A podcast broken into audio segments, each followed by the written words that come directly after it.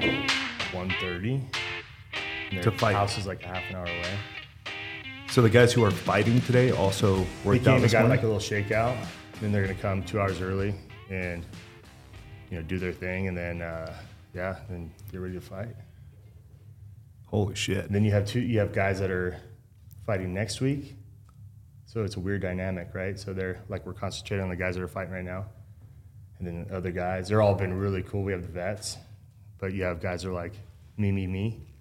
Like, can I get my pads in? We're like, well, this guy's fighting today. Like, we gotta. Yeah, and he's like, well, I'm fighting in 6 days. So yeah. And we have one of Conor's guys, and he's like a mechanical engineer, so he's already like overanalyzing everything, and it's kind of like some drama going on. Holy shit! It's fun though. I never realized the schedule was that brutal. So Chandler and I were just talking about it. Like you're like, okay, we're gonna have all this free time.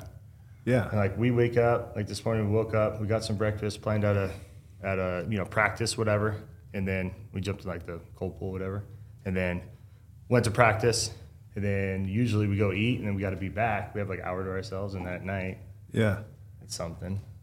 It's fun, but. Ryan, can I get you to move that mic? Yeah. But, are you rolling? Oh, sweet. Oh shit. I was about to say Connor showed up at the house. At your guys' house? No, at the fighter house. The night before weigh-ins, and just got hammered. It was Randall. Got hammered, and then started lighting up a joint in the house, and the producers ran out, and they're like, no. Holy shit, dude. Well, I mean, Conor can do whatever he wants. That's what he said. He's like, I'm going to do it. He's like, call Dana, I'll do whatever I want. I mean, it's... There's a few people that have earned, you know what I mean? Like, gotta give the guy credit, love or hate him. Like, he's earned quite a bit, in my opinion. No, he has. But anyways, if you want any of these PEDs too, by the way, Apex, Conquer, any of the nicotine, have at it. I'll jump in. But today we got Ryan Bader, who I'm sure a lot of people know. Bellator heavyweight champ. Used to be double champ. Yep. It's actually I've texted you for a while. So my brother-in-law, my wife's brother, has been your manager for a while, right? For a long time. I've known Randall forever, like little kid wrestling, tournaments and all that kind of stuff. And his dad, and it's a tight knit community, and we'd travel. I was from Reno, Nevada, travel down to Vegas to wrestle, and vice versa. And so I got to know that whole crew and Randall forever. And then he came to ASU and wrestled for a little while, and got to know him more then. And got in a little trouble. That's why he didn't wrestle. He got in a little trouble at a football game. He got good old Randall. He's texting me right now. But yeah, so. He told me about you. So obviously you knew him before I did. You've known that family longer than I have. So when I met, Taylor, my wife now, like hunting was not a thing in their family. Yeah. But as soon as I met Randall, he's like, man, you got to meet Ryan Bader. You got to meet him. So he started telling me about you. I'm like, cool. Well, then I started texting you. He gave us each other's number. You and I started texting. And then I met you like 2 days after the light heavyweight fight. Yeah. When you were double champ, but that was not to bring that up, but that's when you lost the double champ status. 100%, yeah. So it was an interesting thing. I showed up because him and I had been texting for a while. I showed up to camp. We were going on an antelope hunt together. We had planned that outside of even really meeting each other, but just kind of, hunters, you start texting and bullshit, and you kind of figure it out. You know what I mean? 100%. Like you figure out if you're one of the same, and usually you always are.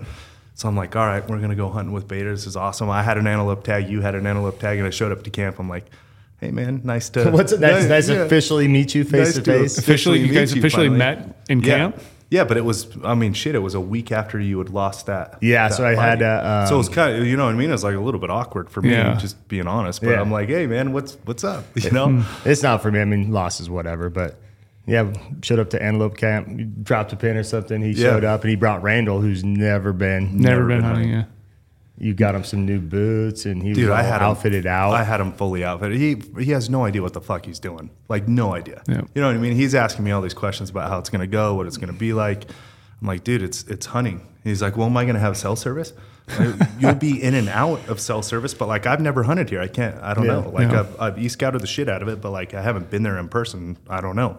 Bader, you didn't have. You text me there was no service at camp. Yeah. So Bader texted me there's no service at camp. I told Randall. He immediately got like freaked out. It's like, all right, well, when are we gonna have it? I'm like, well, I mean, mountain peaks, but it's like an antelope hunt, and I've never been up this far north. Like, I don't really know. Did you want service for like the work aspect? You wanted to be able to work was out there, or just wanted to be able to check in for like a social thing, like needs to be connected? He's never been away from it. Yeah. Ever. That's what's crazy to me. That's why I wanted to kind of... I mean, if you want my honest opinion, he didn't want to be away from it because of sports betting. But that's my take.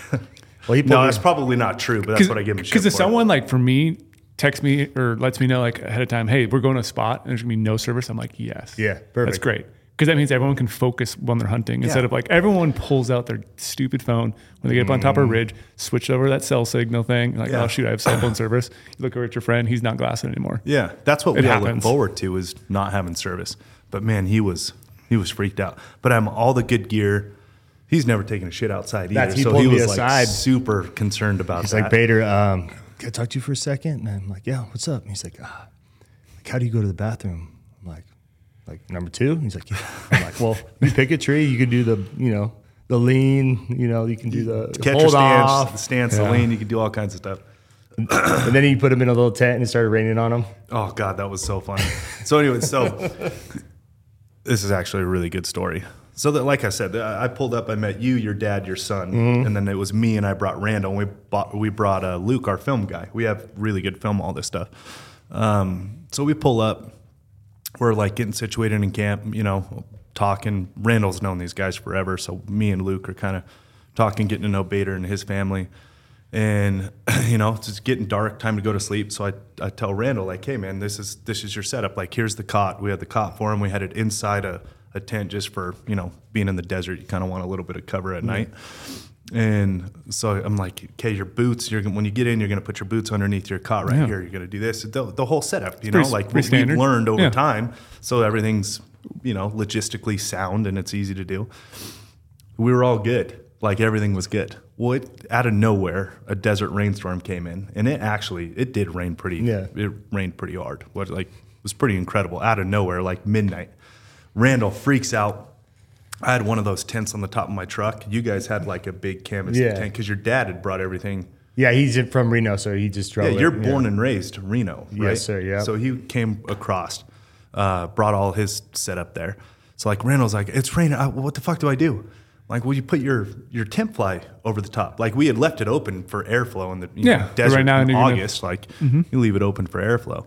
He's like, what do I do? I'm like, well, get your tent fly and take it out. What's a tent fly? I'm like, holy shit. He's like, will you come out and help me? And I straight up said no. I'm like, no, dude, I don't have, like, it is pouring rain and I am not out there. As a man in hunt camp, this is one of those things you got to figure out yourself. That's literally what I told him. I'm like, great. I think Luke and my dad were out there putting it on for him. They were all trying to help him. While he's inside. Yeah. But it's one of those things that, like, we all take that for granted. Like, we know how to do it all the time. Yeah. We know where to put your boots, like, not make a yard sale. So when it does rain, you can grab your stuff. Randall's such a he's a bullshitter. He's always giving you shit. He's always saying something. He's the greatest guy on planet Earth, and he's always doing. He's always saying something. Always giving me shit for hunting's not that hard. Mm-hmm. Like, oh, whatever. You guys don't work that hard. Hunting's not that hard. I'm like, okay, well, come on this hunt. It's an antelope hunt, right? Easiest. Should be easy. In quotes of the rest of the hunts. So when he was, leading up to the hunt, telling me we don't work that hard, we don't do this, we don't do that. I'm like, figure it out now. Like you say we don't deal with anything, like figure it out. So he's out there fumbling around, can't figure it out. Anyways, Bader's dad, Luke, try to help him, can't help him. He ends up just getting in my truck and closing the door.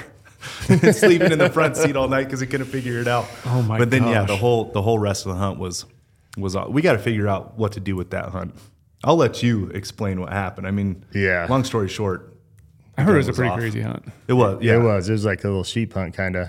Yeah, I mean, long story short, I missed. And then at the end, I brought a backup rifle and shot a different antelope, not our target antelope. But it was pretty frustrating, right? I shoot, miss. Should have been, I mean, it was close. It was, 180 yards. We go shot. Try to re-sight it in, and it was like, the gun was off? Or? Yeah, well, when I got home, I had a Vortex scope on it, and it's happened before. It just sheared off. Oh. And it's like, I go back, and I'm like, all right, but we did try to, like, sight it in and hit a rock and all that. Mm-hmm. But, so that's what happened. I mean, kept missing. And then I finally just... Well, you can shoot though too. I can shoot, yeah. And so we didn't think anything. I mean, I don't know. We didn't think anything of it. Yeah, it just kept blowing my mind. I'm like, what is that going on? I'm in my own head. I had him like 450 yards, like, you know, like after you guys left. Yeah.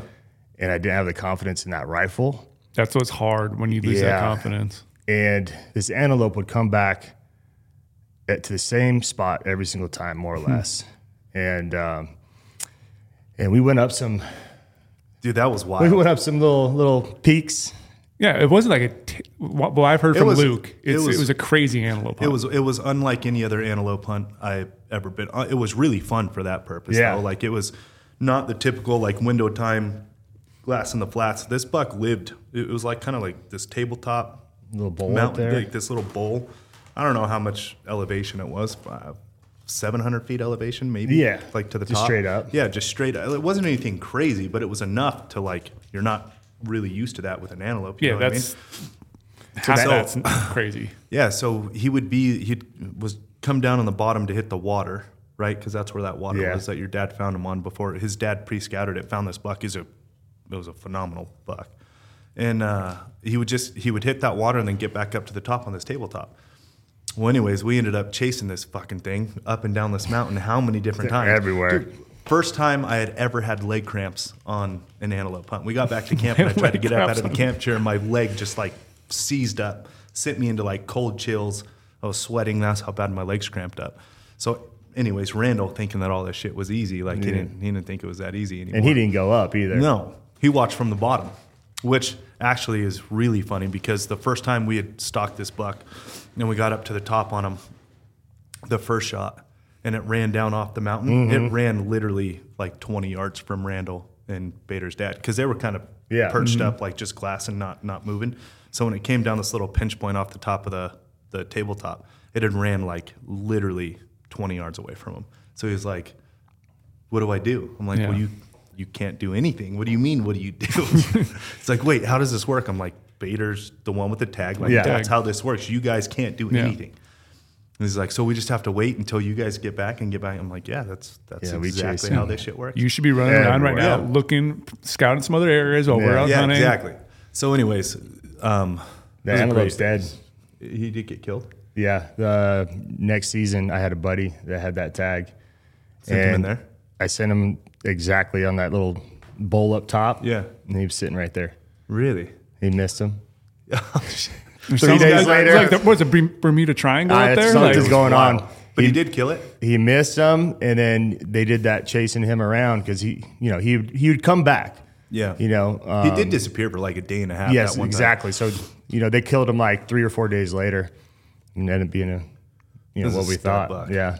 Really cool buck. His right top went forward, and then his left top went back, so he kind of had an offset look. It was cool. Those are cool antelope. Yeah. He's a stud. But anyways, like following you on social, talking to Randall, like you've been a hunter. When did you start? Yeah, hunting? So my grandpa, my dad, and my uncle, born in Saint Mary's, Idaho, where I was born. They lived there, ranching, hunted in Idaho, and then they would. So you weren't born in Reno? No, I wasn't born in Reno, but I came over when I was like 2. Yeah. And, pretty much raised in Reno.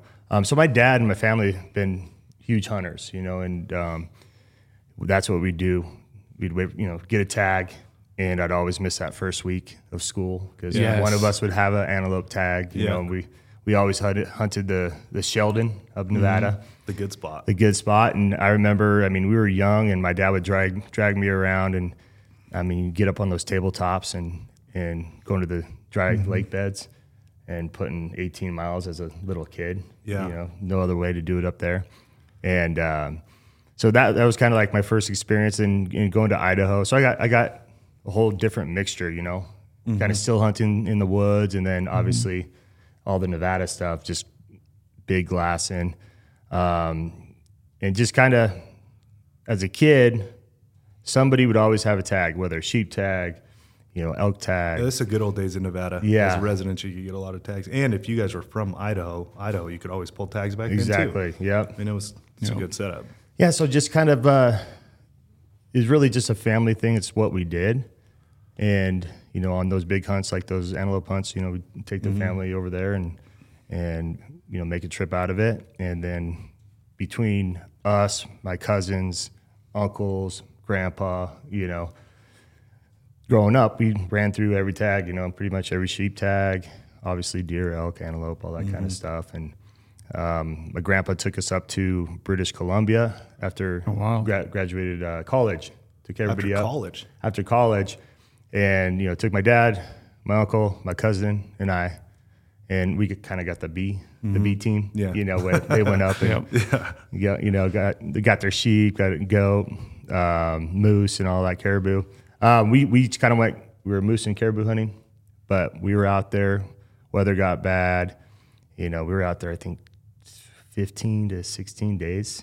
You know, shit. That's an adventure. Yeah, up north, that's why it's so fun up north. And, and did you kill a moose and a caribou? I got a caribou, and then I was about to get a moose on the last day, and the guide like took us out of there. It was getting kind of gnarly, he felt. And so didn't get a moose, so my dad, I mean, he came back with everything. Your dad did?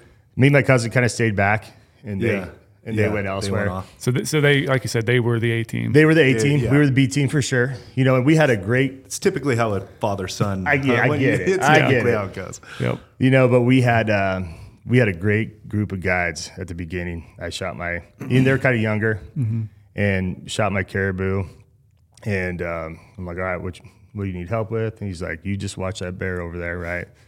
So that was my job, watching this bear, you know, cross the little canyon, and saw Wolverine.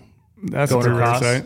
Dude, up north it's amazing. The problem with up north though is the weather stuff. Like logistically, to get you out of camp, if the weather is getting bad, then you gotta leave. That is the one problem. I think the worst part is it's so addicting.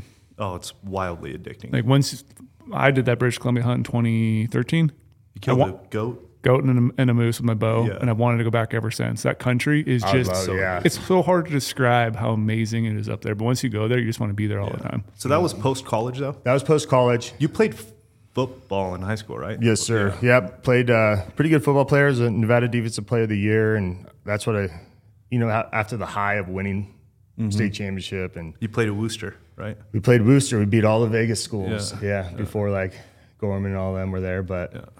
So did you go to McQueen? McQueen, yeah. So we had some guys went into the NFL after that, and I was off that high of like we just won state. I want to play football, but I was 195-pound middle linebacker, wasn't overly fast. Like if I got filmed to people, maybe. Yeah. But were you 195 because you were wrestling? Yeah, at 197s. So what was it? 189 back then. Yeah. You had to make 189. Yeah. I would have no shot. You know, so on paper, I'm like, whatever. And so I started thinking about maybe going to, it was like the number 2 JC school, and then trying to go to a really big football school and get bigger, faster. Yeah.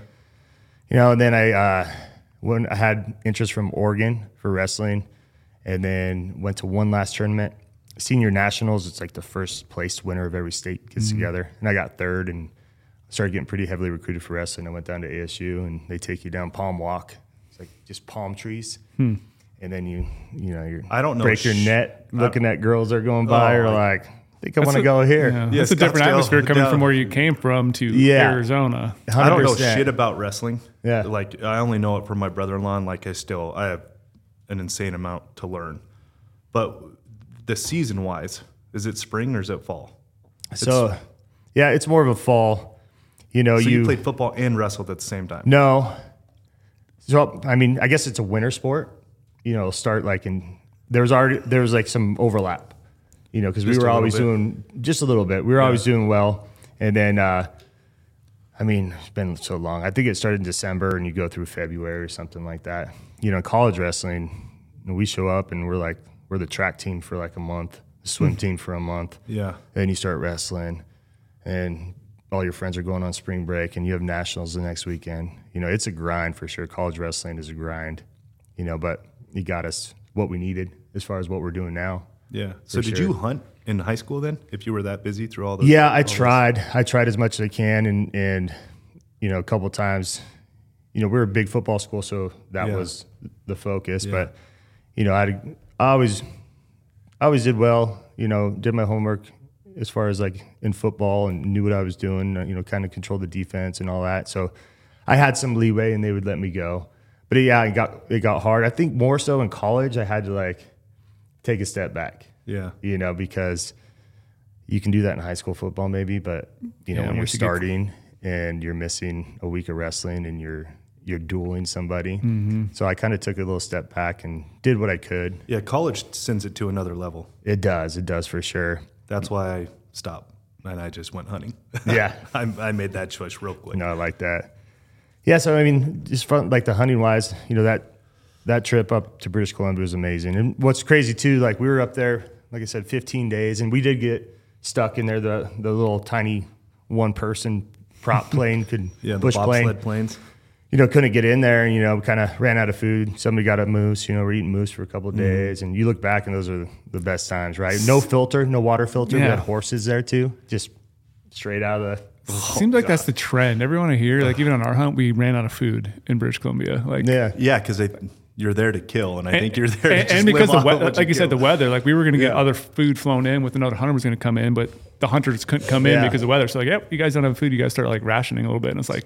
It sucks at the time, but looking back on it, like, dude, that was so awesome. Yeah. We had like, grizzly bear counters. I had one stand up on me like 30 yards, and I'm on a horse, guns in the scabbard. Mm. And I'm just trying to keep my horse, you know, it's snorting and everything. Come on, get away. Walked away. And so the whole guide thing I was saying, we had great guides. Yeah. And then we transitioned to Hillbilly Bob, Meth Bob, you know. Meth Bob. And he was not very good, and we went out. I shot my caribou, went out for moose, and, you know, he just had his flannel on, you know, even back then it had like, you know, the Gore-Tex. Yeah. And so he's getting cold. We're just sitting under a tree with a fire, not doing any hunting. Not hunting them because of his gear. And I'll show you a video after. We start taking the horses out, and there's a good amount of snow now. And he's starting to act weird, and he's kind of leaning on his horse and swaying. So I ride up to him, and he can't talk. And he's like, light that tree on fire. Light that tree on fire. I'm like, what? It's like, why don't we just make a fire? He's like, no, light that tree on fire. Dead tree. Yeah. I don't know, 60-foot tree. Told you to light it on fire? Yeah, and I lit it on fire. All the way. I'll show you a video. I was like, what is going on here? And so anyway, we get him out. And then the next day, his horse like spooks on a mushroom and bucks him off, and he hurts his back. And I got to take him back over my lap, back to the deal. Gosh. And so that pretty much was like, ended the hunt. Did you ever have was he cold? Was he frozen? He had like hypothermia that first time. Because his gear was so shitty? Yeah, he just had a flannel on and holy shit. For most of the day. Probably don't want to be up north with just a flannel on. No. That's just a guess. Hmm. Did you ever have bad experiences with the horses up there? No, they're all pretty good. Yeah. You did, right? Oh, I got bucked off the first day, landed on my bow, thought I completely effed up my bow. Yeah. Got bucked off 2 other times. I mean, he did. The horse saw a mushroom and spooked bad. Yeah, the horse I had... Later on, they didn't tell me this right away, which I thought was really funny, but they said like, yeah, the horse that you had has very bad eyesight.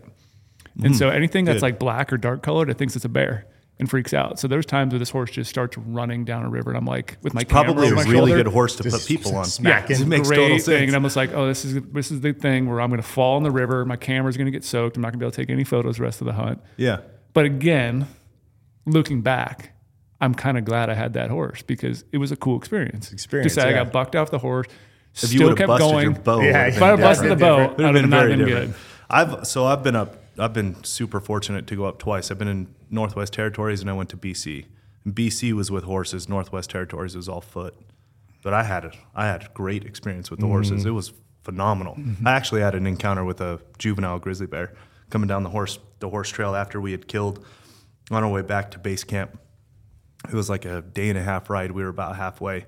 We got to this little pinch point where a bear stood up on its hind legs, and the horse started freaking out. Mm-hmm.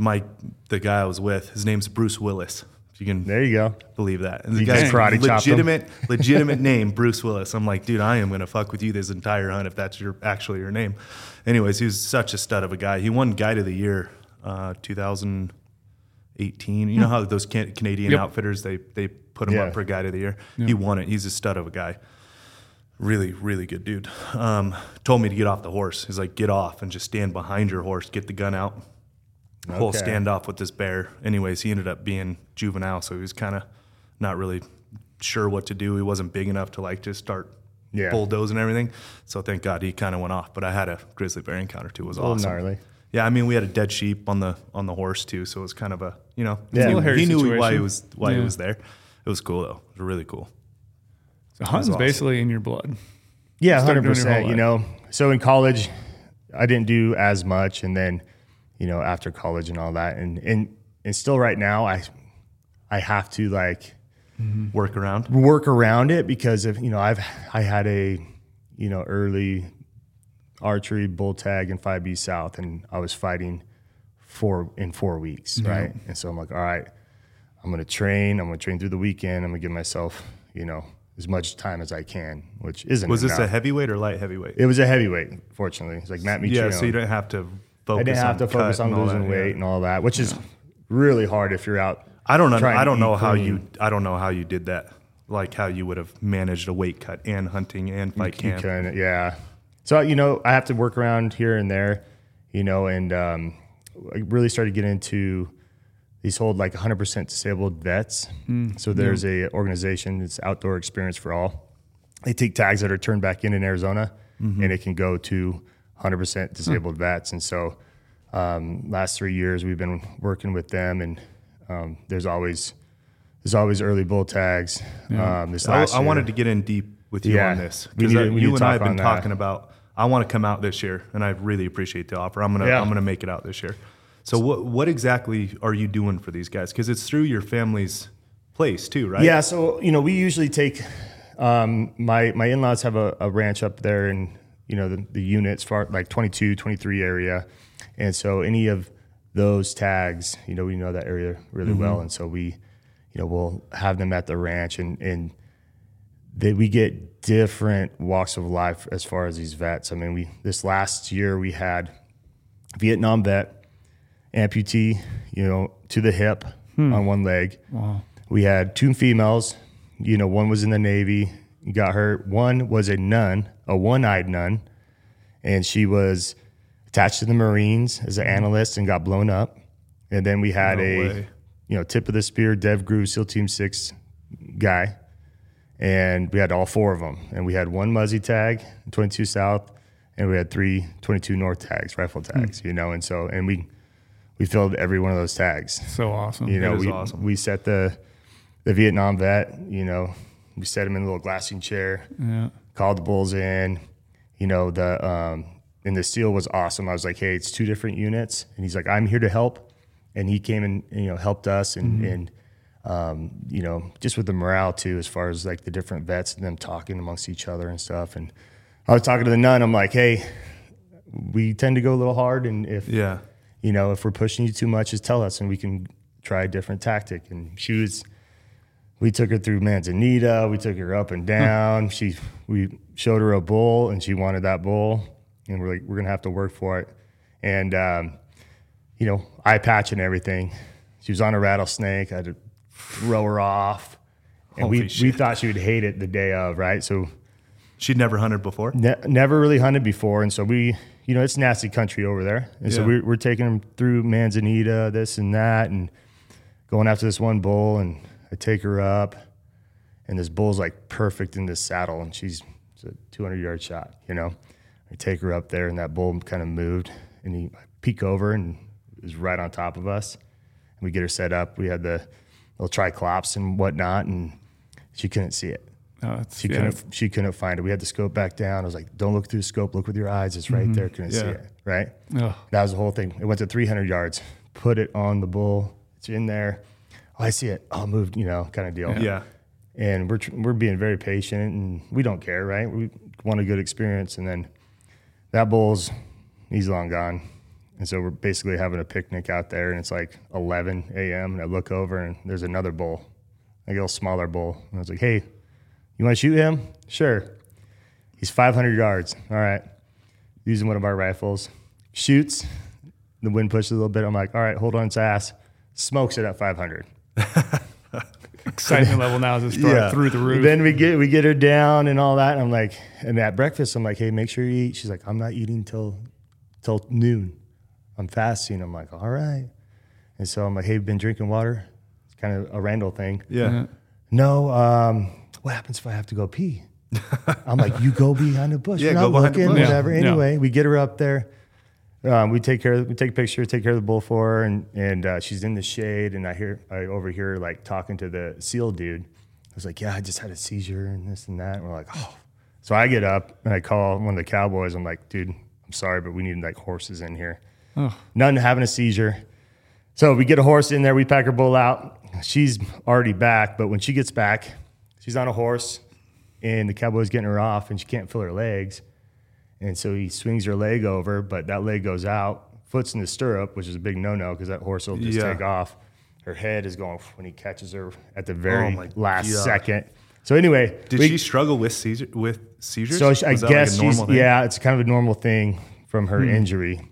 And anyway, we get back and she's like sitting down side of the dirt road, and I'm like, oh man, I'm like, how you doing, girl? What's going on? And she's like, she's drinking a White Claw. And she's like, this is the best day of my life. That's my kind of none. Yeah, so I mean, awesome. Those experiences are, man, I'd rather do that than, obviously, I like having my own tag, but to help those people out. What got you so deep into it, like really doing this thing? Like you guys have that whole week up there at the place. You guys shoot in the afternoons. I've seen videos, you guys doing a bunch of stuff. Yeah, basically, you know, the guy who founded it, Eddie, you know, he kind of I kind of knew him here and there, and he had me speak at one of his, fundraising events, and, you know, he's going to have, like, I think Remy this year and all that. And there's a good amount of people that show up, and basically just asking if we'd help take people out, you know, because it's perfect setup because, you know, we'll get the people that, you know, they probably will, but go out and camp and whatnot, but they need more of like, hey, this is, I got up my bed, I got my food right here, you know, and so it's just kind of the perfect storm right there in those different units. And they've had, I think last year they had 500 tags to give the vets, and they can't fill them. They can't fill them? They can't fill them because you know how it is. Like I do a lot of stuff with the SEALs and then the Green Berets, and everybody's always like, hey, let me know. I got to get paperwork, got to get approved, whatever, but let me know. But these tags come in maybe a week before.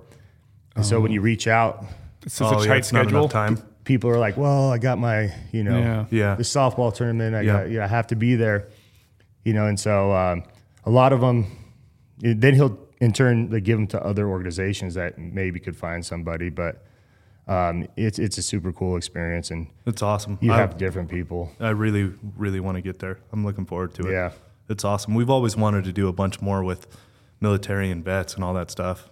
So, you know, always looking to do it. I think it's awesome that you guys have that set up and what you guys do out there. I think it's badass. Because you've been texting me the last couple of years, sending me the reports, what's going on and everything. Yeah. It's pretty awesome. I mean, this weekend we have I can't make it because I'm like filming the Ultimate Fighter or whatever, but I was going down and just to javelina hunt. And we have a bunch of female vets and vets, and they do a camp and have somebody there cooking for them and stuff. And we'll take out, you know, 2 or 3 of them. Yeah. You know, shoot their pigs, whatever. And, it's just more of like that camaraderie that they feel, because when they leave there, for sure, I'll have texts for months and months, and you know, stay in contact with most of them. Yeah, you know, and it's a good reset for them because they're, you know, in their normal life. Some of them are having troubles. You know, the SEAL dude that got out, he was top of the spear. You know, top of the top, and you go from way up here to.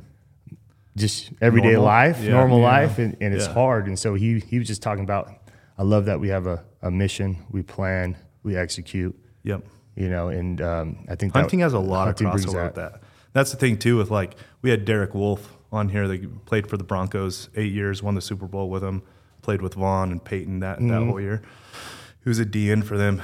And it's like, you know, that locker room, it translates really well to like vets in the military. So that's why football does so well with the military is that locker room feel, that camaraderie. And then when you're done with it, it's like the next closest thing to it is hunt camp. That's what it is. Logistically planning and, you know, common goal. Everybody's after the same goal, get someone killed, teamwork. It's like, it translates over really well for vets and, you know, ex-athletes and all that stuff. And it's a great escape from the daily life. Oh, like it's amazing. Going out there in the mountains, like, and we don't ever, like, you know, normal guys like us, we don't ever think about it, right? Like it's, you know, professional athletes like you, you guys might not take it for as much granted as we do. Not to say it that way, but like, you know, we just think it's whatever. But then you talk to Derek, and he's like, dude, the guy won the Super Bowl, sacked Cam Newton in the Super Bowl. And he's talking about how killing a bull with his bow in a hunting camp was like the greatest thing ever. 100%. Like, yeah, I mean, that's what we feel, right? Like us normal guys, that's what we feel. But like, we have nothing to compare it to like that. Yeah. You know what I mean? Like you winning, you know, multiple championship belts and holding them at the same time. It's like hearing it from guys like you that hunting is that, you know what I mean? It kind of validates the normal guy who thinks about it.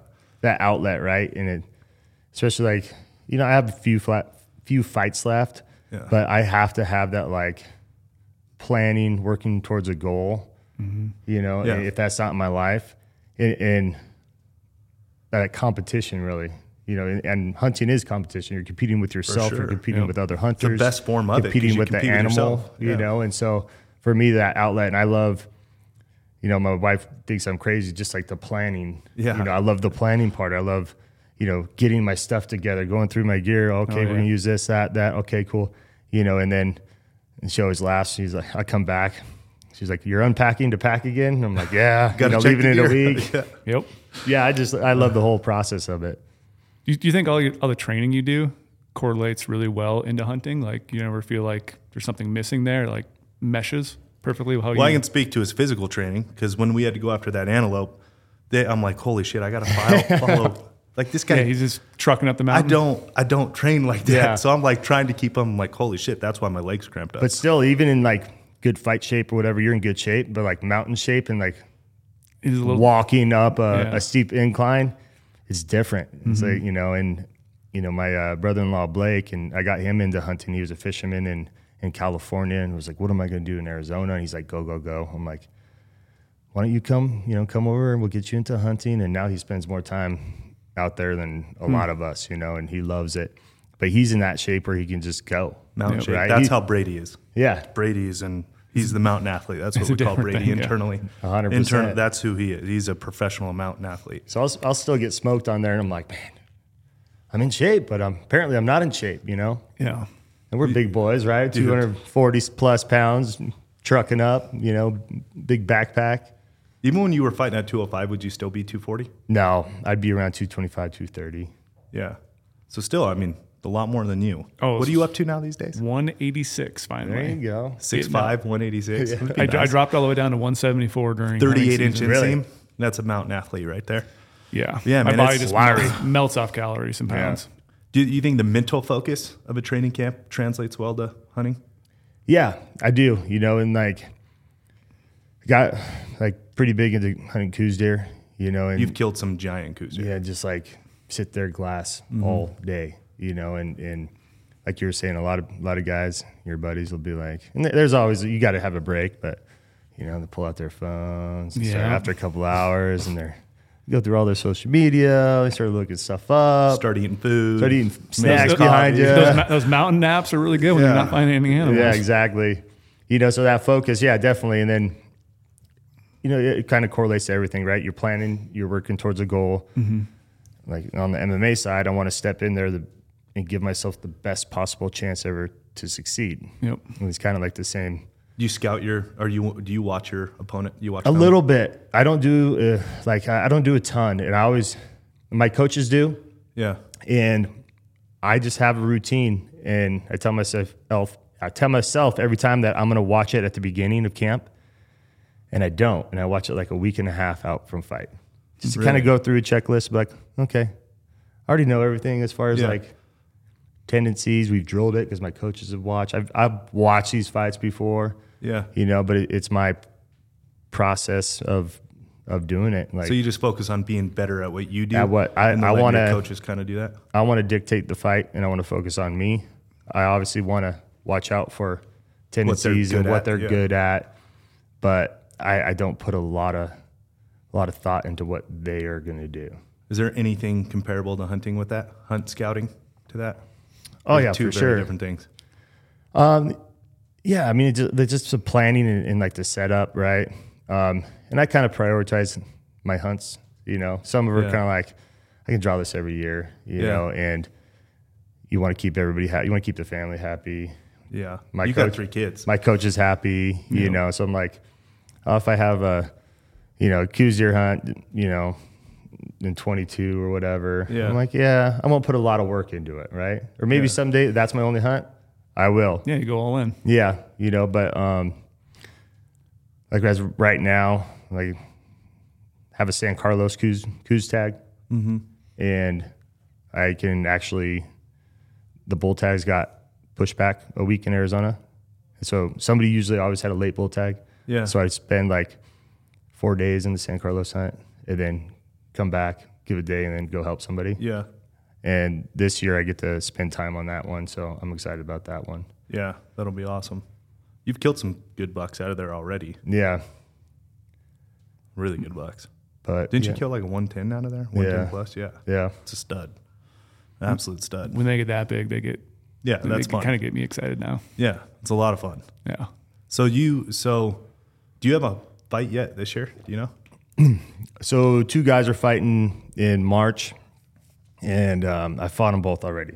Fought one at 205, and it's the other Russian dude, Moldovsky, who I fought 2 fights ago. Mm-hmm. Tough Russian, younger guy. So they're fighting. Logically, that's a next contender. Yeah. Mm-hmm. But kind of one of those things where sometimes you know right after a fight, like who you're fighting, when you're fighting. Sometimes it takes a while. So you don't know how to plan your hunt this year? Not really. Season. I'm hoping, you know, fight sometime in summer, because last year was great. Yeah. You know, I didn't have a fight scheduled, that, you know, and it was perfect. And I had a good time and went on a lot of hunts, but that's the whole deal. I like, you put in and you never know. Do you get to dictate it all? Dates. A little bit, like, but not really. You know, I've always wanted. I'll tell my manager, like, hey, give me a fight like early September. Like usually there's one like September 3rd or 4th, right? Yeah. And then that's perfect timing, because you have next like 3 months you're not going to have anything. Oh, you don't even that's why you want to do it then. You know? You want to get as close. So otherwise, you fight in May. And then you'll have a fight in October. Yeah, yeah, right in the middle of everything. And so of course, that's the year all elk season. That's the year you're going to draw a badass tag. Yeah, you know? Of course. But I always wondered if you could dictate it all about that. That would be tough. It'll be really nice when I, you know, I'm done, where I can be like, all right, you know, I have this hunt and I can work everything around that instead of I'm working towards. Yeah. I'm working towards just being able to go hunting and not worried about coming home and doing this and you know, phone calls and all this shit. That's what I'm working towards. Is there a dream hunt that you have that you really want to do? If you didn't have anything else going on, like what would it be? What would you set your life up to go chase? Man, I love elk. I love elk hunting. You know, bow hunting, big elk. Yeah, that'd be fun for me. Yeah, chasing in the rut. When did you move to Arizona? Did you 2001? Right after college? Right after high school. You were resident of Arizona then? Yeah. Did you get your lifetime license? I don't have my lifetime. Oh, no. You should do that. Do that? Definitely do that. So you've been earning resident points since then? Yeah. Well, in college, like I said, sometimes I took a backseat to it. A little backseat. Yeah. So there's a couple of years I missed and all that, but I'm kind of the guy where we have, like I said, we get to go on these rut hunts and all that and help out, and I'll have that every year. Yeah. So I'm kind of the guy where, like, all right, I like to hunt. So you know, with these, this coos deer, mule deer, like in Arizona, I'm like, well, I'll put in for not a crazy hard unit to draw and try to work hard and find the good bucks, you know. And then with, like, this year I put in, I don't mind the late rifle bull tags. They can be good. And, you know, in the areas kind of where we're at, you know, we kind of know where like to get in the little pockets and stuff like that in the late. So this year I put in for 23 late. Yeah. And I don't know. It's always, for me, as far as that, the archery, early archery tags, that's where, like, that the fighting comes into play, as far as, like, all right, I can't spend 2 weeks. Mm-hmm. Yeah, that'd be tough. You know, unless it worked out perfectly. Like, I had a fight September 3rd. Yeah. You know, and so, like, I had that one, and I had a fight in 3 weeks, you know. That would be so tough, man. Holy shit. Yeah, because you have so many different things compounding on top of you. It's tough with work, let alone to go perform physically. Yeah. You're going to get drained on that hunt, and then you have to go fight later. It's like, ooh. And for me, like, that's my job, and that takes the number one priority. Yeah. And I'm never going to walk into the cage and feel like I didn't do enough work, right? Yeah. That's the worst possible feeling ever. Have you ever had that feeling? I broke my hand in training camp one time. It wasn't crazy bad. Really the only injury I've had, I broke this in a fight in first round, right? And then... Which fight? Down in Australia, Anthony Perosh, I hit him with an uppercut, but just one knuckle on his chin. Yeah. I'd never broken anything. I hit it. I'm like, huh, that was weird. That was weird. I start grabbing, and I feel it like click-clacking in my hand. Ugh. And I'm like, oh. So I have two more rounds to go. I say take him down, start elbowing him, super bloody fight, win the fight. But the next training camp, I threw like an uppercut, hit an elbow on that same spot, and had a fracture. And so I go into a 5-round fight. Big old dude, Saint Prue. And the Saint Prue fight? In Saint Prue. Yeah. He's a giant. I did not throw a punch with my right hand that whole training camp. Just got in shape, did what I could do. Against him too? Holy shit. And that guy's a giant. So we went in, and the doctor was like, I can numb it up right to your knuckles so you can still feel it. And it's crazy they could do that. And I was like, I want to try it first, right? Yeah. I tried it out. I'm like, I don't like it. And so we just rolled in there, and I'm like, well, I hope it's good. And it did. And it held up, and we ended up winning that fight. But that's like the one time where I'm like, I don't know. Mm. I don't know if I'm in shape. I'm in cardio shape, but that grabbing, wrestling, grappling. Every time you do something, it's going to hurt, right? Yeah. Like you feel, And so, it's one of those things. So that always takes a priority no matter what. Did you end up winning that fight? Yeah. Yeah, I remember that. Because you'd worry about, too, like, if you have a fight later and you're going on a hunt, like, what if you got rolled your ankle on that hunt, It's like, oh, yeah. I'm trying to look right now. Are you still number 2 most wins in UFC light heavyweight? I think so. I'm like, because it's Jon Jones and you, right? Yeah. I think that's what it is. I'm trying 15. To find it right now. They might have taken me off of everything. They don't want you to be a part of anything. Now you're on coaching tough. No, I talked to Dana there. He was like, hey, welcome home, And it's good to be back. He's like, we'll change since we were in a warehouse on the Ultimate Fighter, and now they have the Apex and the PI. And you fought on Ultimate Fighter, right? Yeah. Yeah. Season 8, yeah. God, it's wild. Anyways, that's why Ryan's in town, is you're coaching the Ultimate Fighter right now with Michael Chandler. Helping Michael Chandler. Obviously, that news broke. That's awesome. Conor's coming back. Chandler coaching against him. It'd be amazing. And it's nice it's not in hunting season, which makes it good for you. Yeah. I'm sure Dana threw a jab that you were back at UFC instead of Bellator. Yeah, no kidding. Did Bellator say anything about it? No, we got approved. Coker or anybody say anything? Yeah, we got approved by both. Really? Yeah. That's awesome. It's good, Chandler was a Bellator guy, and him and I were the Bellator champion for a while, too. Yeah, and we're kind of the same guys as far as, like, we don't burn bridges. Like, I've never badmouthed the UFC or Bellator. I've had great experiences in both.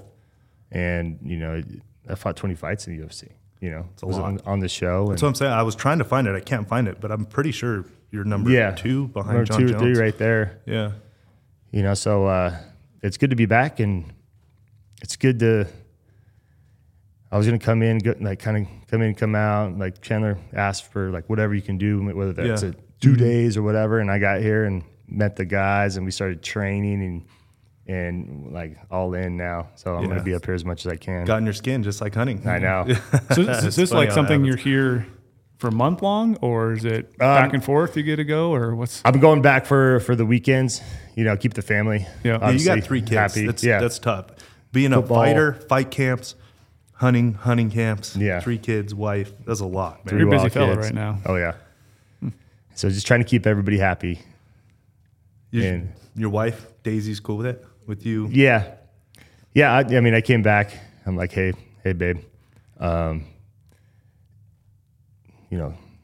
This schedule, if I could. No biggie. If not, tell me to F off, whatever. But if I'm here and I come back Monday morning, Monday night I come back, just put in a day, then I leave Wednesday and Thursday for fights. And she's like, that's a lot for you. I'm like, yeah, well, you know, yeah, it is. And she's like, just stay the whole time. I'm like, okay. You got what you wanted. That's good negotiating right there.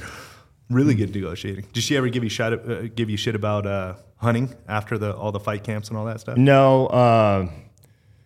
I mean, there's times when there's one time she called and she's like, hey, you got to come back. I'm like, all right, copy that. I'll be the next day. Like these coyotes killed all of our goats. I mean, there's like a goat hanging from the fence. Like, that's shit. And I'm like, all right, I'll come back, obviously. But she's super cool about it, you know. And my brother-in-law, so he married my wife's sister, you know, and he loves to go out and get away whenever he can. Like, he just loves being in the woods. And, you know, my wife's already always telling her, like, hey, you know, this is their hobby. They could be doing a lot worse stuff. A lot of other stuff. Right? Yeah. We're out in the woods. We're with our buddies. We're working. And I wanted to get her into hunting and kind of show her what it is, too. And so once you do it, you just – you have a respect for it, right? Yeah. That's what the best thing I ever did was take my wife hunting, because her family had never been around it, didn't know anything of it, just like we were talking about. So I took her hunting with me, and when she understood what it is and like what we do, she's like, "Oh, this is great. Like I see why you come back a better person." I'm like, "Yep, exactly. We're not over here just drinking beer and like, this ain't the Southern Tennessee hunting camp. This is what we do. I mean, this is everything to us." And so when she understood that, and then that was the best decision I ever made, was to show her that, like, actually take her with me immediately, you know? Yeah, because I always say, like, true friendships are forged on a mountain. And it's like, I see that with you guys. Like, you guys didn't know each other, went to hunt together, and now you're good buddies. It's like, even going with a significant other, you learn something new about them. 100%. Taking on the hunt, because you're struggling together. You're having the highs, you're having the lows. I had a lot of good friends in my life. Like, growing up in Las Vegas, I had a lot of good friends in my life. None of them were for hunting, obviously. I mean, growing up in Vegas, I never met another hunting family. And, playing football, all my best friends were football players. Everybody went on to keep playing. I'm still friends with them. Don't get me wrong. Like, we still talk, but dude, my best friends now, the people I talk to on a weekly basis, are all people I've met either literally on the mountain, like Clay Hill, or like guys I have met through hunting. You know what I mean? Yeah, like, those you have a different bond. You go through some adversity here and there with somebody. Yeah. You know, and it's like, the guys I have friends all over the place, right? But the guys that I hunt with, I'm talking to them every day. It might not be about hunting or whatever, like group chat or whatever. Yeah. And then, we get together and we go out and help each other. Like, somebody has a hunt and, it's funny. We know who's, like, going to bring food or whatever. Yeah, exactly. And, everybody has their role in the situation. Yeah, for sure. It's awesome. Yeah, and it's always crazy, too, when you're hunting buddies. Like, there's those guys who just want to drop everything and go. No matter what they have going on, if you have a tag, they're like, I'm going to get out of whatever I have to do to go hunting with you, because I just want to be in that moment, share those experiences, have those memories together. It's like, hunters are crazy. We're cut from a crazy cloth. Yeah, we're insane. There's no addiction like hunting. There isn't. Is fight addiction like it, though? No. Because I asked Derek kind of the same thing about playing. No, I really don't like to fight. Really? I like to compete, right? I just happen to be good at wrestling, and then just beating the shit out of people. That's what you're good at. Like, I really don't like to fight. There's you ask any fighter, like if Chandler was in here or anybody, like, you go through some emotions, like fight week, and to the point, like, especially early in the career, you're like, what am I doing? And then afterwards you're like, oh, that's why, but after you win, I mean, if somebody's like, hey, you're going to fight Lorenzo in a cage on March 4th, and both are going to train, and you're both very good, like, good luck. You're going to be thinking about that the whole time. Yeah, that's it kind of takes over your life a little bit.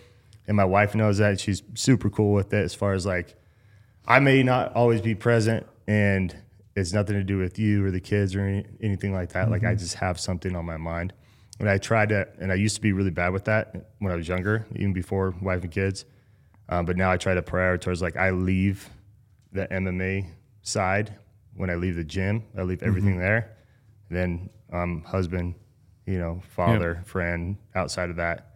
But a couple weeks out, switch flips. I know her, and I know our deal. She's like, is everything all right? I'm like, yeah, babe, it's not, you know how I get. You're focused. I'm focused. Yeah. I'm dialed in, and, it is what it is. And then I'll be back, After the fight, I'm back to normal. Did you start fighting right out of college? So we So I graduated college, and we had Cain Velasquez, former UFC heavyweight champ. We had CB Dalloway, won the Ultimate Fighter. Yep. UFC vet. We had a bunch of UFC vets, but Cain was like, I'm going to fight. Right away, we got done with nationals, and he was training. And we went down to Mexico for one of his fights to like corner him. We didn't know what we were doing, right? And Dana was actually down there at these fights in Mexico for trying to find fighters? Maybe heard about Cain or whatever it was, and guys pulled out with Cain forever, you know, and I was like, well, I want to keep in shape, and I might as well learn a little kickboxing or whatever. So I go to MMA gym and start learning, going with their pros, and I'm like, man, I could be pretty good. I'm like, well, maybe I'll just do one fight. Yeah. Kind of knowing that if I liked it, it would keep rolling. Yeah. I did my first fight on an Indian reservation in Arizona, and I was like, yeah, I'm going to fight. You know, wild. You're like, I'm ready. I'm going to do it. We go up to Camp Verde and see my guy, and he's like 185 pounds. How big are you at the time? We were fighting at 205. So it gave me that confidence. So he came in little, yeah. Yeah, I'm like, all right, I can whoop this dude. And we're in the back, and he had ponytails and stuff like that, and he's warming up, and you kind of, there's like a little curtain, but you're watching, like his ponytail whipped him in his eye, and he went down, and I'm like, all right, I'm feeling good. I went out there and just wrestled him and beat him up real good. He wore a rash guard, you know, and so after that, I'm like, I think I can be pretty good. And I mean, you're fighting for nothing. You're fighting Indian reservations. I fought in Mexico, you know, in a bullfighting ring. And then bullfighting ring? Yeah. In a bullfighting ring. That sounds like you explain some of that. They were like, we drove up to the border on the U.S. side. We stayed in a hotel, and then we walked across, got on a bus, and went like a couple miles in. And Cain was there. He was going to fight. And it was like it was a ring, three-roped ring, which can't keep anybody in. And it was like plywood, painted plywood. So I'm like, I'm glad I'm a wrestler, right? Holy shit. I knocked my guy out, picking him up and slamming him down, you know, and then I fought in Cayman Islands, but it was a means to an end, right? I was like, I got to get my record up.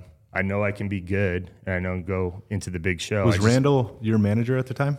He started at the Ultimate Fighter. That's when it started? Yeah, that's when I got with Dave, and then, you know, and Dave and Randall with each other, and I was having trouble with like a weasel manager, and I was looking for somebody, and there's a mutual friend that we both knew Dave, or Dave and I knew, and then we got together and did a handshake deal from there on out. Yeah. So this is pre. This is Dave right after the Ultimate Fighter. No, I'm telling you, when you were down in Mexico, it was pre Dave and Randall. Yeah, pre, and then you just had to do it was Wild West back then, right? You just took fights to get your record up. Dude, our lives post-college are very different. Yeah. Very different.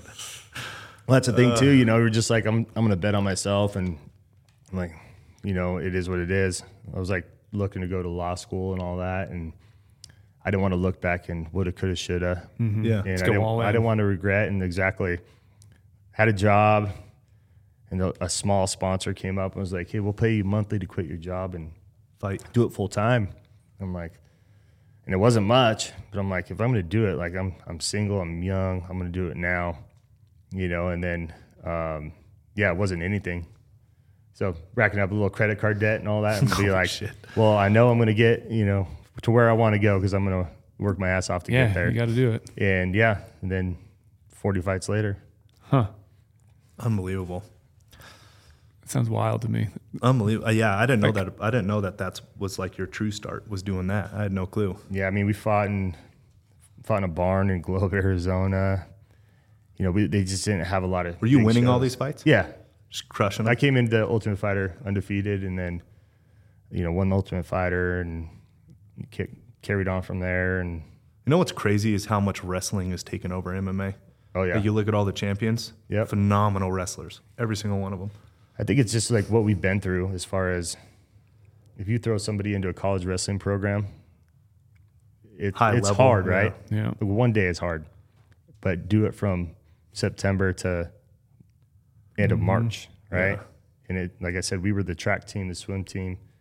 We were out there running the track, running the stairs and stadiums and all that, throwing up everywhere the whole time, and everybody's looking at us like we're animals, right? And like, what are you guys doing? So was wrestling a thing for you in Minnesota? Oh, it was big. All my friends wrestled. Really? I mean, but a lot of hockey, obviously. There was no wrestling in Vegas. Majority of my friends. None. Zero. Like, I never even heard of it. You have your pockets, right? Iowa, yep, Minnesota, really, like some East Coast, whatever. California, yeah. Nevada. We had, like, that's where, like, I know Randall from. We had, there's a little group of, like, guys that went and did freestyle, and we'd have to go, like, out of state. But you have, like, your state winner is really good. Mm-hmm. Second place could be really good.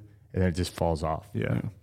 It's not a like a real wrestling state. You know? That's a shout out to my brother-in-law, four-time state champ, Nevada. But yeah, I had no clue. It was his dad that got him into it. He went to Cimarron. I went to Gorman, and like we didn't even have a wrestling team. I never even heard. Like, no, I had no clue anything about it. But I have a ton of respect for it now, being around it. Obviously, I mean it's impossible not to. My kid's gonna wrestle. I can tell you that. Yeah. Like he'd be a beast. Different. He's built like me, little tiny short legs and monkey arms. He should be pretty good. Be really what good. I've noticed about wrestlers, just my friends in high school and stuff, like everyone is so mentally strong. That's like it is incredible how mentally strong they are. Because like you said, you're doing the swim stuff. You're a track person. Like you're puking all the time. Like to go through what they go through and still enjoy it every single day. Talk about translation to hunting too. Oh my gosh, yeah. Being mental like that, like that's like you have deal. That edge that everyone wishes they had, and you're just going into the mountains that much more prepared because you know you can get out of any situation. You know you've been through worse before, like you've been through hell. Yeah, like you literally have, and you're able to push. Do a lot with like the Green Berets as far as the different foundations and stuff. And we'll go out to their ranges and we do competitions and stuff like that. And they love recruiting from wrestling. You know, like gets through all of their. You know, all the pre-training, the screening and all that, the SEALs and Green Berets are like, I know if I have a college wrestler, he's going to make it. He's going to make it, barring like he breaks his foot or leg, right? It is, I mean, from 7 years old, you know, you have a couple of years where you learn and whatever, but then we're doing it year-round, traveling. Cutting weight, too. Cutting weight, like as kids, part. You know, and that's a...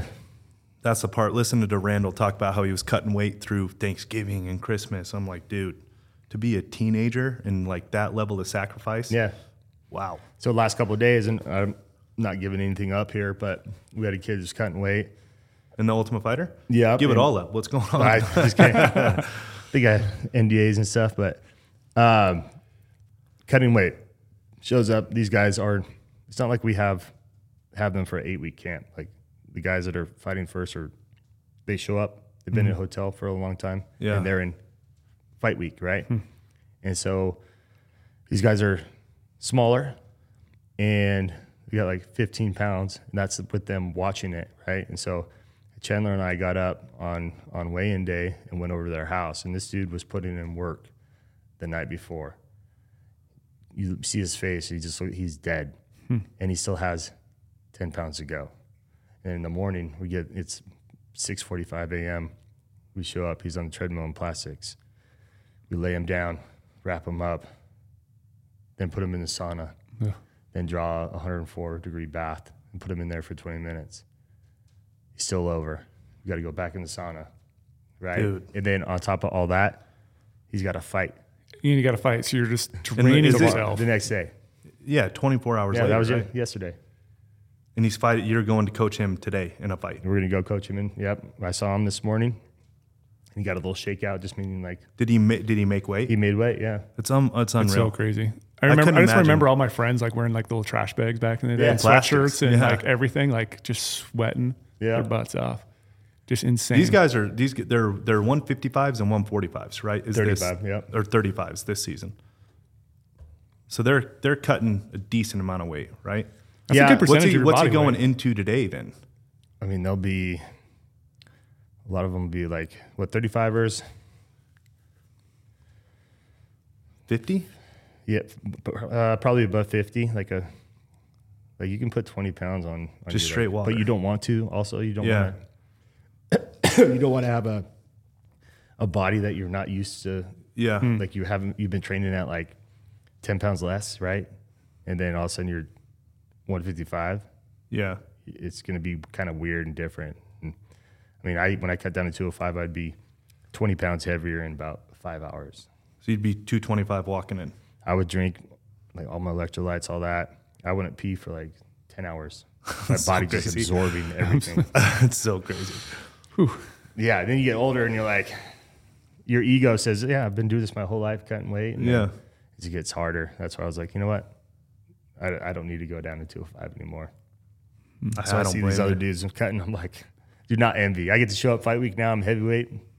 I eat clean. You know, I eat the good food. But you get to train at the exact same weight, fight at the exact same weight. I know exactly. That's what makes sense to me. Your body's used to it then. I think it's better, that's what makes sense to me. We're like Alex Pereira, right? Like, he's been talked about a million times. Yeah. And, you know, people get mad at us because we always talk about sports, and that's what we're talking about. But, dude, Alex Pereira walks in at 230 and fights at 185. It's crazy. Like, it's sanctioned. Like Joe Rogan said, it's like sanctioned cheating almost. You know what I mean? It's like he just has the genetically perfect body to make 185 and then walk in at 229. It's insane. It's so crazy. And it backfires on some people, right? They go in there. They can't. For me, too, at 205, like, I couldn't take shots that I could take at heavyweight, no problem. Yeah. It's just like, think about it. You're depleting your body like a crazy amount. And we just look at it as weight cutting, but it's like you're trapped out on a boat in the middle of the ocean. Biology changes. Sweating and not, right? Yeah. But then you're asked to go out there and fight the highest level of competition in 24 hours and thinking you rehydrate. Could you imagine doing that hunting? No, there's no way. Like, you would be literally destroyed to cut your body like that. So I got asked to be kicked off the podcast for a second time because now I'm talking about carnivore. So first it was about cussing. Yeah. Now it's because I talked about carnivore too much. You talked about too many sorts of diets. Too many sorts of diets. I am a process-driven person. There is a purpose for everything that I do, and my purpose is for hunting. So I'm like always messing around to try to figure out the best thing possible to go into hunting season because I know. You know, this is why I was saying for you, like being in fight camp to go on a hunt, you can't, normal life doesn't exist when you go hunting, right? Like just it's out the window. You can't do it, right? You become an endurance / like survivalist, right? Yep. Like that's what it turns into. So like everything I do is purpose driven in what I'm trying to do, and it's all for hunting. So like I do this stuff before hunting season because I know like day one, I'm going to be good, and then I'm just slowly going to deteriorate, and I'm trying to hold it for as long as I can, like this highest level of performance, right? Like that's why I'm always messing around with my diet. But if you had to like cut weight, you know what I mean? Like they were forced to cut weight to go into change. Yep. Like you're at the perfect level of performance, like physiologically, you know, your body's at highest level performance, and then what do you start cutting? 5 days out, 4 days out? Yeah, so I do like a water load. And you're drinking 3 gallons of water for like 3 days. Then you get it to 2. Then you go down to like 1. Then it's like one's like 32 ounces in one day. Then it's nothing for a day. So your body's tricked into thinking it's getting all this water. So it'll get rid of it. You'll pee, you'll sweat. But just like this kid cutting this weight, when he put a good 2 hours maybe of just that morning. And we dry them off because you want your hair to be dry. And you know, we're talking about like 0.1, 0.2 is going to make a whole deal. And he gets on there and he's a half pound over. And like I felt it, he felt it. He's just like a defeat, right? Like I have to go back in the sauna. And his fingers are cramping. You're like, oh, man. Dude, if you like had to you do must that, really want it. And then leave to hunt the next day, I'd be a wreck. Yeah. I'd be a total wreck because I look at it as – go in at the highest level of performance like you are with heavyweight, right? I'm like going at the highest level of performance because I know I'm going to lose just a little bit every single day as it drags on, right? Yeah. It's like to start from underneath, I don't know. It'd be crazy. Yeah, especially if they forced you like, oh, you're going on a high country mule deer hunt. You have to meet this before you can go. So you're working up towards that, cutting, demolishing, trying to go on a mountain hunt like that after being at this other weight, and now you're down to there. Well, it's like bringing Derek back up. He's going to go on a hunt with some seals. I can't remember what he's doing. I'll let him talk about it, but he's going to parachute. He's going to high-level parachute into some hunt that he's going to do with these seals, and he's got to get sub 260. Uh-huh. First thing I said is like, bro, if you weigh less than me, I feel really bad about myself. You are a giant human, so like you're going to make me feel really bad about myself. But two, like, dude, you're going to lose all that weight and then have to go on a backcountry hunt Yeah. Like, what are you going to do? You know, like, that's going to be a wild thing. It's going to be a wild process. He's what do we say he was? 285 right now? 280 something. So it's 30, 25, 30 you got to change your body. It's got to be time, right? Like, if I was going to cut, like, a B205er again, I would change the way I eat. I would change, like, long before it was like a cutting deal, right? Yeah. So I started at 225 instead of being 235 and cutting down. And then the rest is all water. Yeah. I mean, that... You'd go 225 to 205 straight water. I would leave for the fight, like, say, on Saturday or Sunday, try to be 223. And by the time I get there... Literally 223? Yeah. Like that number? Yeah. And then hopefully I'm 217 on a certain day. And then I want to cut like 10 to 12 pounds. And you can do that. I can get 10 to 12 in 40 minutes. What? Just, yeah. The math doesn't, really? The math doesn't compute in my head at all. So you put the plastics on, right? And I start really intense, bah, bah, bah, hitting pads, right? Yeah. I got sweatshirt, plastics, right? Bah, bah, bah, bah. Like burning up your like glycogen and stuff. And then you just keep that sweat going. I do that for like, 15 minutes or so. And I'll do a long walk uphill on a treadmill. And that'll suck. Huh. I might have to maybe hit a sauna, but I'll at least get 8 pounds in that 40 minutes. And then... Wow. Try to go to bed, and you're dreaming of like you accidentally got up and drank a bunch of water. It's like when you dream you missed a final or some shit like that. And then you get up and you go and you hit hit the weigh-ins or whatever. You weigh in, and then you start rehydration process. Right? It's not eating right away. You don't even want to eat. You just shit your pants if you eat right away. Oh yeah, it would not be good. But you start with like a little carb drink. And sugar, and you move on to, some electrolytes and all that, and then probably like an hour or two, you maybe introduce a little bit of food. It's so crazy, man. It's not fun. So crazy. And then when you were doing heavyweight and light heavyweight, man, holy shit. Yeah, yo-yoing was not. Your body's going all sorts of different things. Your first heavyweight, were you still 225, or did you get up a little bit? Yeah, I mean, I would drink water in the morning and try to like hit like a half gallon just to weigh in at like 230. Just to look bigger, seem bigger? Just on the scale, it'd be like, 232 versus 255. Yeah, because you're not a big heavyweight. No, I'm not. No. But you're still beating the shit out of these guys.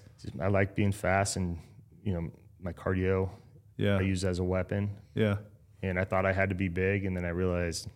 Really doesn't matter. I don't have to. Yeah. We're all big guys. We can all hit hard and this and that. And once you get that size, I mean, it's all the same shit. You can be faster, though. Yeah. Yeah. Your wrestling's good enough. Mm-hmm. That's what's crazy. That's why Randall's 160, 170 pounds right now. Yeah. Dude, he's never messed with me wrestling before. And this last 4th of July, I tell everyone the story. I'm like blown away. Took me down at my house. I could not get up. Oh, yeah. Dude, I can pistol squat 170 pounds. Yeah. Like single leg pistol squat. I could not get up. Couldn't get up. I'm like, okay, this shit makes sense now. I get it. I mean, think about it. He's been since he was a kid. Yeah. Four-time state champ, exactly. One on a broken ACL.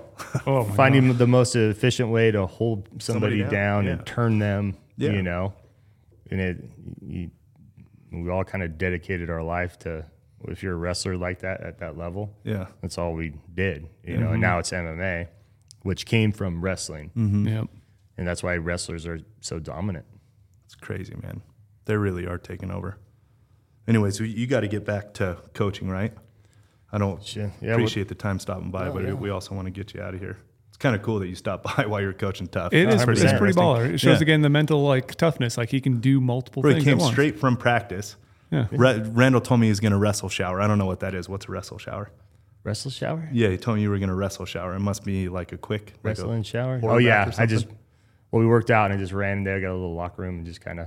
Rinse off real quick and found somebody's towel. Ran out. Someone's towel. No, we appreciate you coming by. 100%. Awesome. We'll do it again too. We get Randall and Chandler in here. And we need to hunt again too. That's what I've been thinking about. I got a lot of deer points in Arizona. Let's do it. And I want to coos hunt. Yeah. I'm never going to catch the high-end mule deer stuff. See what we draw here. I'm hoping we get a little 23, me or my buddy. Yeah. And then we always have the vets out, and then see what we get for deer. I put in for Wyoming. I'll put in for New Mexico. Just make sure you don't have a fight in November or December. I know. Well, I guess December it would be. Yeah. Well, yeah. The earlier the better for me because training camp is 2 months, right? Before. 2 straight months? Yeah. And I get weird as far as like, yeah, I'll go for like a weekend, 2-3 days, you know, I'll prioritize that. But, you know, like just bringing food, enough food and the right food, I just can't do it, you know. I got one question for you, though, before we go. Jon Jones is fighting in a week and a half. You fought him once or twice? Once. Once? Who wins? Jon Jones. You think so? I think he absolutely... Greatest of all time? Yeah, he's greatest of all time. I think he goes in there and gain or gone, however you say it, he has one way to win. Yeah. That's striking. He has really good striking. Zero wrestling. For a big guy. I mean, Nagano went in there and wrestled him, right? Yeah. The guy has zero. He has zero. Talk about zero wrestling. We're talking about Jon Jones. He's long. Yeah. I think so too, man. He's going to go in there. But he's a dog in the fight on betting odds. It's crazy. Is he really? Yeah. Yeah. It depends what Jon Jones shows up, right? Is he going to strike with him? Or is he going to game plan? And I don't know. I'm so excited he's back. Take him down. It's awesome. Yeah, I've got pretty cool. You bought him too. It's really cool. It's like Derek Sack and Tom Brady. It's pretty cool. That's a pretty cool story. Yeah, I fought him right on when he was coming up because he won the title the next fight when he fought Shogun. Yeah, and I, you know, any loss, I'm like, man, down. And then I see him fight Shogun and absolutely destroy him. I'm like, well, Jon Jones, he is that good. That's crazy, man. Anyways, we appreciate it. Oh, awesome. I want to get you out of here on time. Yeah. But speaking of picking up tags, though, real quick, we want you guys to be able to pick up tags this hunting season. So make sure, if you're not an insider yet, dive in, start using our research tools, use promo code podcast when you sign up. You're going to get 50 points to the Going Gear Shop. That's $50 you can spend on gear. So you get everything, app strategies, filtering 2.0, draw odds, point tracker, hunt planner, everything you need to do to plan out these crazy adventures that we all love and crave. We got it with Going Insider. So promo code podcast when you sign up. You've gotten so good at that. Oh, I'm very, very happy. Gets me fired up talking about this. And then we lead into some of these, like that little read. It's like, I just want to go hunting right now. Mm-hmm. Me too. Even though this conversation was a little bit all over the board, but it's like, it motivates me right now. Like I want to go freaking crush a workout right now. Like, I know, just want to get ready for hunting. To get ready to go hunting. Like I'm just planning a spring bear hunt right now. I'm jealous of professional athletes for that. You guys have a reason to like, you know? Yeah. Yeah. I'm like trying to manage my home life and work life. I'm like, I gotta get some work in though. You know what I mean? Like, but I'm gonna go sit at a desk for the rest of the day, and then I'm gonna go home to a wife and kids. It's like it's just different. It's just life. Yeah. It's different, man. But anyways, thank you. I appreciate you guys. Yeah, thank you.